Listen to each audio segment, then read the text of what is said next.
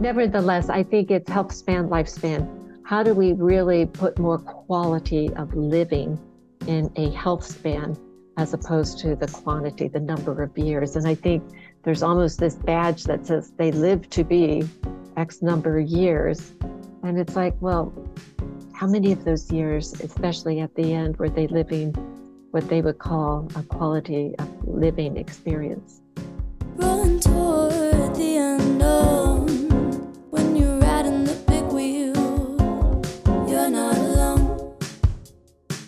All right, so today I am super excited to be talking with a trailblazer in the field of senior care and daily living who is literally changing the game for elders and their families. Susan Ryan is CEO of the Green House Project, a not for profit organization with the mission of leading the transformation of traditional, institutional, long term, and post acute care by creating homes that demonstrate meaningful, satisfying lives, work, and relationships.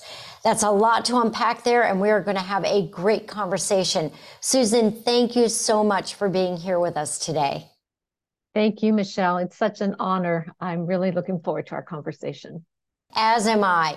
Um, so let's launch right into it. And uh, first, I, I think it would be great for you to just talk to us a little bit about your background and how you got to where you are today as CEO of Green House Project. Uh, we had a pre-call, and I found it uh, really fascinating and interesting. Uh, your your personal journey. Yeah, you know, everybody does have a personal journey that kind of takes them into the space and places where they find themselves in their career. And mine really started in nursing. And I can tell you that I was an ambitious nurse. I decided that elder care was kind of where I wanted to be. I would say likely because of a grandfather that played such an important part in my life. He was the patriarch of the family. I had such admiration for him. I was one of 40 grandchildren, if you can imagine. Wow. Um, he had 11 children. And the interesting thing about my grandfather is that his wife died when the youngest was 18 months. And mm. he would raise all 11 children into adulthood before he remarried. And the values and the sense of family, the independence, everything that I saw in him just evoked such character, such admiration from me to him, all of us. I mean, it was, he was pop and he was everything that I just thought elderhood, growing older with me, that sense of resilience. And so from there, that really shaped my decision to go into elder care. And I remember early in my career, one of my jobs was a director of nursing in a nursing home. And I loved the elders. I loved their stories. I loved engaging with their families and seeing their grandchildren. And to me, I just had a nursing home full of grandparents. And so the those values that I, I believe that were so important to growing older became values that I really tried to infuse into the culture in, in which we worked. But hmm. the reality is the culture in which I worked, or shall I say, the industry of which I was a part, best practices at the time were tying people up. They were restraints to keep people from falling. And so it was always said, well, we were penalized, you know, if somebody fell on your watch or directors of nursing, when you thought about certainly the uh, survey process and different things, it was really incumbent upon us to take those drastic measures to keep people safe. And so I remember my call to action moment happened when we had somebody, a, a beautiful older woman, she was living with dementia and she sure didn't look like she was feeble or frail by any stretch and she would try to leave the building every chance she could. And every chance she could, she would go out there. We'd bring her back. And over time, she became restrained. Mm. Over time, uh, she was tied to her bed. She crawled out of the bed. She was restrained with uh, chemical restraints, you know, psychotropic drugs. And the next thing you know, she fell, broke her hip, went to the hospital, came back with um, wounds, and let's just say it did not end well for her. Oh. And I, I knew then this something was going awry with who I was at my core and what I expected to infuse into the culture that would really engender life with purpose and quality of living experiences. And so I accepted a job as a nurse, um, a geriatric nurse educator to keep people out of nursing homes. And as long as the grant funded it, I was a geriatric nurse educator, endeavoring to do everything that I could to create programs, health screening, all sorts of infrastructure for people living in their own homes and to keep them there, to keep them healthy, to keep them engaged in community and engaged in life. So the grant ended, but I did not go back to long term care for a long time. I stayed in home care and really worked with um, private agencies, home care agencies. I worked with Medicare funded agencies and um, did everything I could once again to keep people well supported in their home. And it was in 2001 that I decided home care is lovely. It's wonderful. I still believe um, passionately about it, but I will tell you, it can be cost prohibitive and it can be socially isolating. Mm-hmm. If you've got the mechanism to pay privately to bring all the support in, good for you. Um, but it can also be socially isolating. So it just did not offer the myriad of solutions and options that I thought were really engendering that quality of life experience that is so important to growing older. So in 2008, I'm working um, from 2001 to 2008, working with an organization and really endeavoring to do everything I could to reform nursing homes. What mm-hmm. what will we do? And really looking to see what's out there. And I heard about this thing in 2005 called the Green House Project. Mm. And this little place in Tupelo, Mississippi. I don't think I'd ever heard of Tupelo, Mississippi until then, and decided that we needed to go see the home of the first greenhouse community. And I guess you could say the rest is history. We saw it. I saw home care, long term care coming together so beautifully. I said, This is it. This is the way it should be. And so I thought our organization would wholesale take it on. They didn't wholesale take it on. They we did take some of the principles that seemed to resonate with us. But in 2008, I got an offer to join the Green House Project team. And it's been my honor and pleasure to be here for the last 15 years. That to me is just uh, an amazing, incredible story that I wanted you to, to talk to people about. And some of the learnings are the things that we'll talk about. Now, a little bit later, I do want to really get into the greenhouse, but can you just kind of give us a foundational, you know, uh, talking points or cliff notes as to what greenhouse project is? Sure. Well, it's a radical departure from the traditional institutions, is what I will call them, or even some call them facilities. Nobody wants to live in a facility nor an institution. So it's really creating a real home, not a home like environment, but a real home. So real homes are small. Um, in the greenhouse home, no more than 12 people would live in a greenhouse home.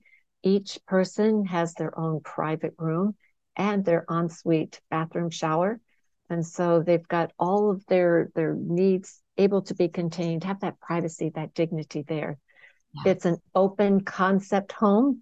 I don't know about you, but I'm a huge HGTV fan and I love the, the open concept. And when I walked into a greenhouse home, I'm like, yeah, this is open concept. It's the open kitchen.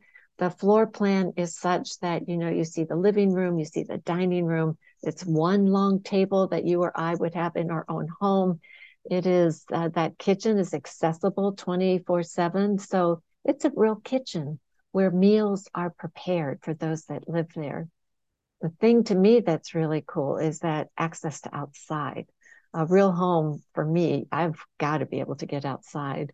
And so in the greenhouse home, elders are able to get outside. There are gardens in the back and, you know, little wandering paths where they're able to just experience normalcy so that's the real home. But I think the other thing that's so important is what's the culture that will fill that home.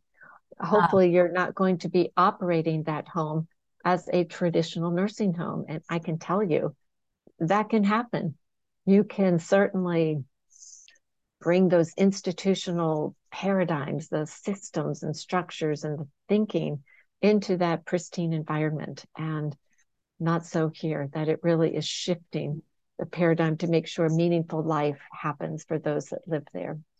And last but not least, it's really all about the workforce.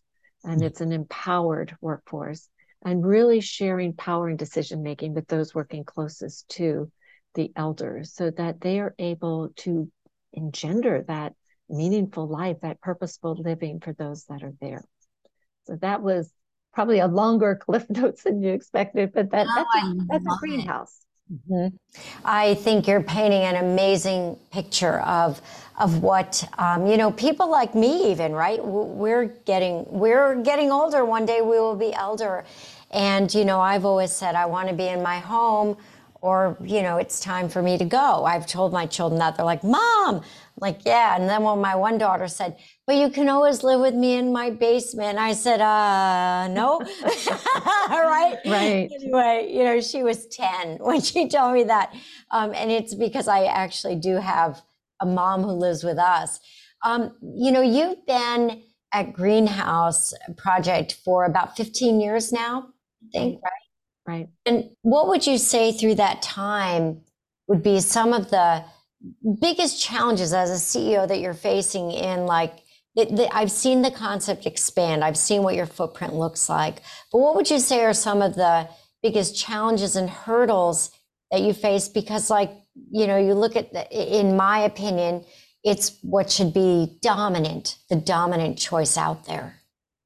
It's an interesting question. And I can tell you, when I first joined Greenhouse, I thought exactly as you just stated. I thought, well, in no time, we will have transitioned all those nursing homes into small house homes. So I'm going to say probably the first thing that often doesn't get talked about, and that's ageism. Mm. Because I think ageism and having those biases um, what we value gets funded. And mm. so we really don't have, even in the wake of COVID, where nursing homes got hurt so badly, um, they performed horribly. I, you know, the, the funds were there to prop them up, but nothing really to say, we've got to fix a broken system. And so ageism, I think, is a big part of it. I think mm. um, by far it's underfunded. And I just think that yeah we just think it's it's good enough and that's the next thing that i would say it's complacency with the status quo. It's it's good enough. Mm. and again i would argue covid has shown us that it's not good enough not by any stretch.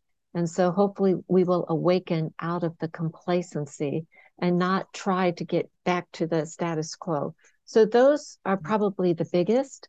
I would say um, regulatory hurdles, that mm. there are a lot of regulatory hurdles. For example, in the state of Maryland, in which I am, um, in order to build something innovative new like this, I need to get a certificate of need for beds. And that's a barrier. I've got to prove that there is a need to build um, new nursing wow. home beds, create new nursing home beds. Well, when census occupancy is in the say mid 70s in mm. the state, it does not demonstrate that there's a need. They're saying there are beds available. Wow. And so it is stifling the innovative process. Um, gaining access to capital um, or perhaps land sometimes. And I think certainly fueled by COVID, but early in, in my tenure, we hit the recession. And so the, the terms for financing, they were tough. And yeah. so many people weren't able to take on a new build project. Mm. And greenhouse is, I would say 99% are pretty much a, a new construction and, and they're starting from scratch. So gaining access to land, getting um, capital financing that is really good terms that uh, work for them. And then, you know, the reimbursement rates Um, they vary state by state. And so to really make it viable and to make it work, oftentimes, you know, to go the distance here, it um, if Medicaid rates are low and they have a high Medicaid as a payer, then it's not going to get built. So those are largely the the ones that I would say.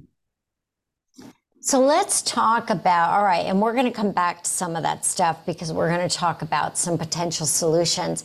But you, you started talking about ageism, and I would love to have a, a really meaningful conversation around that. I mean, I, I look at you, Susan, as someone who has seen it all from growing up with your grandfather and what you experienced. And it's really interesting as I reflect on my grandparents. My grandmother was such a pivotal force in my life. Was an amazing woman and i remember her once saying to me i was in high school and it didn't mean much but i never forgot it and it means a lot to me now. And she's french she was french and lived to be over 100 um, wow. but she said yeah but she said i look at myself in the mirror michelle and she had an accent and she said and i say laurette where have you gone I mm. I feel the same inside, but I look at myself and sometimes I don't recognize myself. And you know, fast forward to today, my mom, who's um, 85 now, said just turned 85. It's shocking to me to think about my mom being 85. Um, and she said, you know, I said, Mom, I haven't seen you wear that ring in a long time. She had a beautiful ring on. She's like, you know, Michelle, I know my hands are ugly. I think they're ugly, but you know what? They're really not. They're just old. So why am I not wearing, you know, rings on my 85 year old hands, right? So I, you know, this destigmatization of aging, mm. I'd love to understand what that means to you, why and how it happens, even sometimes unintentionally. I mean, everyone arguably loves their grandmother and their grandfather in, in so many cases. So I'd love for you to just talk a little bit about that. Yeah, the stigmas and stereotypes associated with aging are profound. And yeah. I think, you know, you can probably go into um, elementary school and talk to people about, um, you know, drawing pictures of somebody who's old. And they have a pretty good idea of what that looks like. And it's not typically anybody that has any vibrancy or what I would even say vitality, anything that looks like, I mean, they're hunched over, they've mm-hmm. probably got an assistive device and, and that sort of thing. So we've got views that really through childhood, um, seemingly our society has said this is the picture of what happens as you grow older. Wow. And even if there is somebody in your life that might have given you a different picture. It's like they're the outlier, and that's it's my grandfather. And I think it, what happens is we other them. They're those people, and they need at some point, you know, their memories fail, their bodies fail, and they need a place. And without obviously saying we're warehousing them, I just think that you know our beliefs mm-hmm. just say well they don't even know the difference. I've had more people say to me especially when there's cognitive decline someone living with dementia well it doesn't matter. She doesn't know she's got a roommate. She doesn't know that she's in a room with three other people. And yes it, those places still exist. And it's mm. how can we how can we say that's any less a person and so it's just the stigma associated, well, but she's got dementia, so she doesn't know. Family members sometimes will say with somebody uh, with dementia, especially, they don't even know that I was there. So why should I keep coming to visit? Mm. Because she knew in the moment. But it's that stigma that just says they don't know, they don't care, she won't remember, so it's not important. And these are all things that get perpetuated through society and again through how we're funding uh, the system that is caring for those that, as we grow older. So I think, you know, stigmas are real. They're just part of kind of what we experience in society. Our typically our cultures, there's a whole move for age friendly uh, communities, um, age friendly health systems. We're not very age friendly by any stretch. Um, be it the way we're able to kind of walk through our community, the sidewalks and and such, um, the way things are positioned on shelves, it's not exactly age friendly. And so, as a society, it really requires us to think and to become aware of what we're not bad people. It's just that somehow those ideas, those beliefs just get passed on and reinforced through what we experience in our day to day living. Uh, so I am my I, I, read a lot. I'm an avid reader. One of the books that I've been reading, well, I'm reading it a while, so now I'm just using it and applying it to my life. It's called Outlive. I don't know if you're familiar with that book. Um, Peter Attia, he I wrote, know the name. Yep. Okay. So mm-hmm. he writes all about, and he, it's amazing, right? He's like in his, I guess he's about 50 now, but the way that, you know, he goes through exercises and things, like if you look at his videos, they're meant for people that, you know, are elder or not. You know, he starts real basic and he's like, but this is what we all should be doing, right?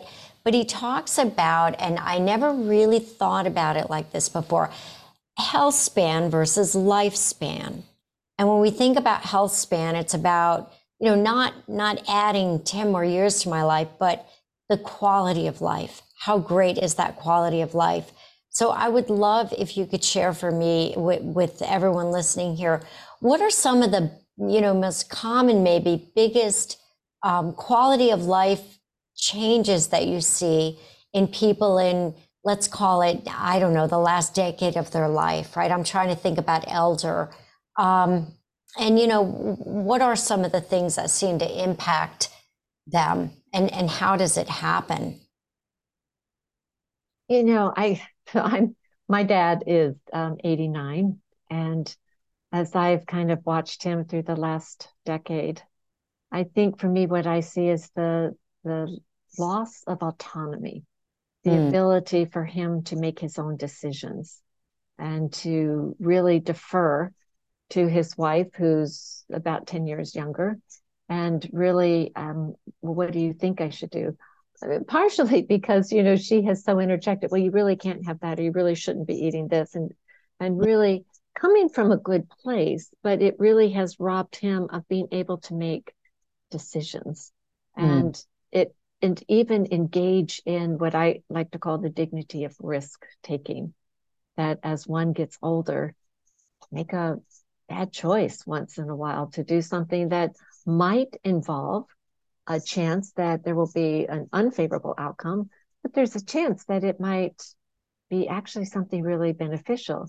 Take, for example, going outside to just by themselves to be able yeah. to experience the fresh air and, and get the sunshine to be able to move a little bit. Well, yeah, he might fall. And yeah, he might wander off. There are some things that could happen. But what is he gaining by being able to go out there? And he's been stripped of that ability to be able to make some of these choices. And that happens. I see it all the time. Um, I can tell you another example with my stepfather. We had round the clock caregiving because he wanted to stay in his home. And that was my mother's request. Don't send him to a traditional nursing home. And we didn't have access to a greenhouse home. And the well meaning, well intended caregiver, he was a man who loved his salt. And he would take the lid off the salt shaker, dip his celery in the salt shaker, and, and eat his celery that way. Well, that she didn't think her the caregiver did not think this is really a good thing for him and so she took away the salt shaker mm. and deprived him of a simple pleasure did he really care that um, maybe she would ex- expand his his lifespan give him maybe another six months or a year by taking away the salt shaker oh no he would have said if I die tomorrow, give me my salt shaker. I, I want my salt shaker. And I think there are often choices like that. And um, I think those are the important conversations to have. And um, every time I'm with my dad, it's like, what's important? What what would you like to do? And, and what can we do? And he's still rather deferential. And so I think th- that's what we need to be thinking about is how we can really avoid that trap and really I, like the frame. Um, I've always called him Peter Attia, but I don't know if it's how you would say his last name. But nevertheless, I think it's health span, lifespan. How do we really put more quality of living in a health span as opposed to the quantity, the number of years? And I think there's almost this badge that says they live to be X number of years. And it's like, well, how many of those years, especially at the end, were they living what they would call a quality of living experience? Yes. I feel like I've been put in a very fortunate position because I, I, you and I discussed this a few years ago. I was reached out to by a senior um, living conference called SMASH, right, to speak to them about selling, right, because I have a sales effectiveness consultancy but that put me on the path of really understanding, you know, my my parents and where they're coming from and what's important to them and having the right conversations. Um, it, it's reminding me of another book. I'm a book, big book reader, right? But um, Atul Gawande, and I hope I'm pronouncing his name right because I that's right. Yeah, I love his books. I mean, right. I bought some of his other books for people in our office, but being mortal that mm-hmm. changed my thinking and changed my approach to both my mom and my my dad. So um, my mom lives with me. She um, went through a period. Now we've we've completely shifted everything, right? But she went through a period of being really independent, her own car, making lunch for my children, doing a lot of things, you know, as an 80 year old woman. Mm. And you know, had uh, had a couple of misses during COVID as far as misdiagnosis. So long and short of it, I won't go through all that, but I will say that she had to learn how to walk again mm. and was on a walker. And she is, we've got her in occupational and physical therapy right now coming in the home. But she went through a period that even in my home, right, she has her own apartment there, she was feeling very isolated mm-hmm. because she wasn't getting out any longer. I run a business, you know, I was mm-hmm. running it through a difficult, you can argue, very difficult economic climate.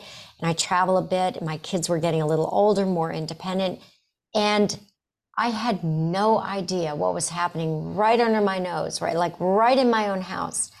And, um, you know, until it, it kind of escalated into a bit of like a crisis for her. And the things that I learned, though, through talking to people like you and reading that book, it helped me have a, a good, honest conversation with her. So how do we like really begin to talk to our family members? Um, you know, I think about my dad who really doesn't want to talk much about it. He all I said to him was, "Okay, I understand one thing. You want to live at home till the last breath that you take. That's what we're going we're going to make sure you can do." So he also works, though he's a very vibrant man, right? Retired fire department and still works there. And, but, you know, has had some issues lately. I said to him, You want to live in your house? Physical therapy. You want to live in your home? Got to go see your vascular guy, you know, and we're having those conversations. I'm also very direct, but not telling them what to do, but just saying, What do you want? Right. Here are the things that I know that I can help you with to keep you in that situation. Um, not easy conversations to have, though, are they? No, they're they're not easy conversations to have. And then it's so to your your question, or as you were talking about um, your mom or or your dad, I think it was that you were saying trying to figure out what exactly they need to be safe. So you want to live here. Right. So right. what do we need to? You need this, that, and the other kind of a thing. And it it is trying to figure out how you strike that balance, how you have that mm. conversation. Are you knowledgeable of the resources that are available? You're a bit of an educated consumer. I'm a, a bit of an educated consumer. We are both advocates for um, those that we're closest to, those that we love. And I will advocate to get all the supports. I actually have a sister in law who, um, unfortunately, had a fall and mm. fractured a couple vertebrae and you know needed to she lives in a, a two-story townhouse and lives alone and so how was she going to be getting up and down the steps and so we were suggesting well maybe this would be a time to sell your townhouse and and so forth and really listening and hearing what's important to her. She said, mm. if I have to stay upstairs in my bedroom, she says, I want to be in my home. Now, to the social isolation, those antenna are going up in me. It's like, yeah, I, I hear that. And yet, you need certainly to be surrounded with people and um, be able to go to the places that are important to you. So it's really kind of creating a comprehensive plan, but really having that voice um, be the be able to have that autonomy and that control. And that voice is the loudest voice saying, This is what is important to me. And then really try to understand well, what are the resources we could bring in here? And really approach it, uh, the problem solving, and let's figure out how we can put something together that will help you heal, number one, so that you'll be able to go up and down the steps again. You're able to be in your own home connected to people in the interim while you're healing. And so we really created a wonderful home health care plan so that they were able to um, bring her the support that she needed. And family, you know, we decided this is the time we all step up. She's one of six in the family, so and nieces and nephews and everything. So we we figured out what does it look like and how do we step up to the plate as well. And some families are easier easier said than done. In our case, it was easier. But I I want to be cognizant, you know, that our system and the infrastructure, there's a lot more that needs to be done to support people living in their own homes to address some of the things we're talking about. Let's be honest. But it's got to start with, you know, having those honest conversations with yep. the person that it really matters. And Atul Gawande certainly does it masterfully, just as an aside. It's required reading for anybody that will be working in a Green House home because we feel so strongly about that. Well, that's interesting because I think it's reco- required reading for anyone. I mean, I, I think really young kids like mine, kids are, you know, in college, they uh, aren't probably mature enough. But I think every one of our listeners should read that book. Totally. Um, the one thing it taught me, right, because there were multiple stories around this, even when he talked about his own personal story with his father. Oh, yeah. You know, remember that story? So I do. It was amazing. And it's like, really listen. And that's what I keenly tried. You know, I'm, I'm listening really hard to my mom and I'm listening really hard to my dad, right? So when, um, my mother, I'll tell you an interesting story here. When my mom was, you know, suddenly who likes to spend time with me, we played bananagrams, all these games, and um, she she was declining. Something was going on with her that appeared to be a little different. So I told you what happened during COVID. She had to. It would, ended up she was uh, diagnosed with rheumatoid arthritis. Never had it before, but had an immune response because it wasn't cared for, and other mm-hmm. things were happening. Well, very recently, she had also, I'm like, over months, I'm like seeing a decline as she was getting better. She had a tumor removed that was, um, you know, creating a lot of gastrointestinal issues that she put up to old age. She had it removed. The doctor, the surgeon said she should. It was benign, and she's a different woman. Mm. Well, she's like a different woman in a good way, right? I'm like, Mom, you're not even using your walker. She said, I don't know how long this thing has been growing inside of me because I just, you know, and she just chalked it up to old age and didn't tell me. But what was happening is mm. that I saw my mom pulling away from me, mm. Not wanting to spend time with me, actually getting a little bristly as well. And I'm like, what is going on? So we had an a crisis where my mom fell and I couldn't get her up. She was sweating like it was a, a very unusual thing. Well, what little did we know, this tumor had, you know, had an impact on her. I don't know if it had burst, but something was happening. And so she told me the next day, she was crying. She said, I felt like I was dying last night you know, and we brought her to the hospital, figured out everything. And she said, I'm just going to be straight with you. I'm like, please do. She didn't feel like she could be. So this is what I mean about honest conversations and how do we make them happen. what she sees is a daughter who works really hard, has her own business, running a household. Um, now the mom's having issues. And she kept saying she wanted to move into senior living, and she doesn't really know what that looks like, right? Mm-hmm. She said, The truth is, I don't want to go anywhere, but I'm dying and I'm not going to put that burden on you. Mm-hmm. And I was like, Oh my God. Well, now let's talk about what you want and what we can really do together to get there. But it took a really difficult crisis for her. Mm-hmm. I mean, it was rough for her mm-hmm. to even feel like she could have the conversation with me. And I feel like, you know, that's one of the most difficult parts. You've got parents that have had careers, have been independent, and suddenly something shifts. And it's, I think, shocking for them and shocking for the the adult children as well. Um, it's just surprising, even though we all know and we hear about it. There's just a way we think about our parents. So I don't know, you know, what what we can do to continue to have those conversations. I will tell you that transparently, people in my life that knew I was having this podcast, that was the number one question they had for you, which is how do we start to have great conversations that help us understand? Um, you said one thing read the book first right? That's a good thing. for sure yes.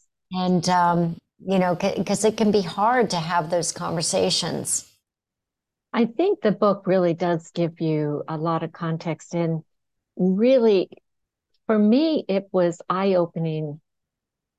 I, maybe because i'm a nurse but i i felt that oh yes there certainly i have this propensity surgery at all costs you know let's do everything we can to keep people going the quantity of years in their life. And if I can give him another two years, yes, let's do the feeding tube or let's do this or that and the other type of intervention. And and even with um, Dr. Gawande, you really felt it as he shared his personal story. Yeah.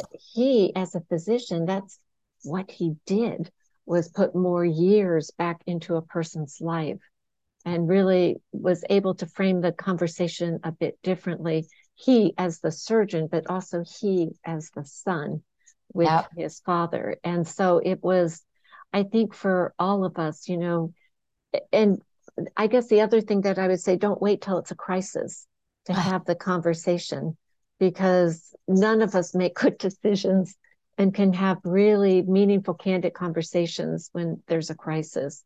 So yes. really thinking about certainly advanced directives. I mean, there are lots of opportunities to start having the conversation and really not just so you get to sign the document, and I guess check that box, that's done. Right. But to really have, well, but what if this and what if that? And what would be important to you? And really kind of create some scenarios to see how they might respond. And yeah, just kind of problem solve and kind of make it a family thing and just, yeah, yeah. for me and make it personal. You know, I should be thinking about this. And, and in fact, I do. I mean, I talk to my kids all the time because I, yeah. I think it's so fresh in my thinking about what we should be talking about and what's important to me as I grow older and um, as it pertains to quality of life. And, you know, don't take this from me. Yep. So those are I I think the sooner you have the conversations, avoid having them at a time of crisis. I mean, obviously at a time of crisis, you're likely going to have to have some conversations if you haven't. Um, and you know, it gets real then, where it was more hypothetical, then it's suddenly real. It's there. But um, yeah, just kind of build that build those opportunities where we should be having this periodically and yep I would completely agree with you. And, you know, it was interesting as my mom was, as we were debating on this surgery, which was actually very simple.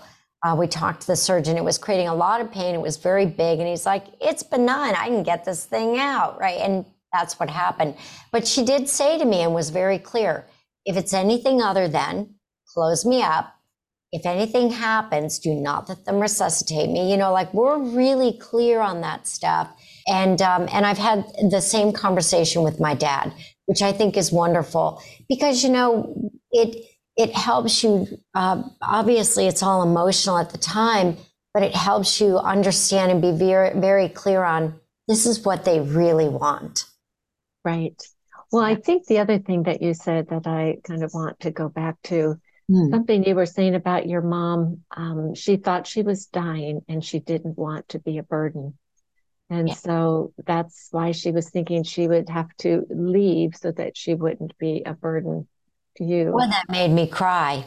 Of of course. And yeah. so I think, you know, those we have to acknowledge that that's likely going yeah. to be for many of our parents. That's the reality. They, they do feel that way. I hear that all the time. I don't want to be a burden to you all. Even my siblings will say that to their kids. They said, yeah. I don't want to be, be a burden to you guys, so please just put me away somewhere. And, you know, it's really, let, let's kind of peel back the layers of that one and really kind of let's talk it through. When you say not be a burden, and really ask more curious questions to see what do you mean by that, and and really frame it in the context of quality of life. Do you really feel that your quality of living experiences you will be able to achieve them there? not that maybe they can. And I know some wonderful senior living communities, but it sounds like your mom really did not have a picture of what that might be or where that might be. So maybe it's exploring what those communities look like. So it's a more accurate picture. But when they say, I don't want to be a burden, then it feels to me that's something that you need to explore and really ask some of those questions, not in a judgmental way. Um, right. It's just let's unpack it. Let's talk a little bit more about that. Hey, it's Michelle. Thank you so much for listening today. If you enjoy our podcast and know someone who you believe would make a great guest, I would love to hear from you. Feel free to connect with me on LinkedIn and let's talk. I'd love to hear your feedback, and as always, may it inspire you in your own personal and professional journey of life.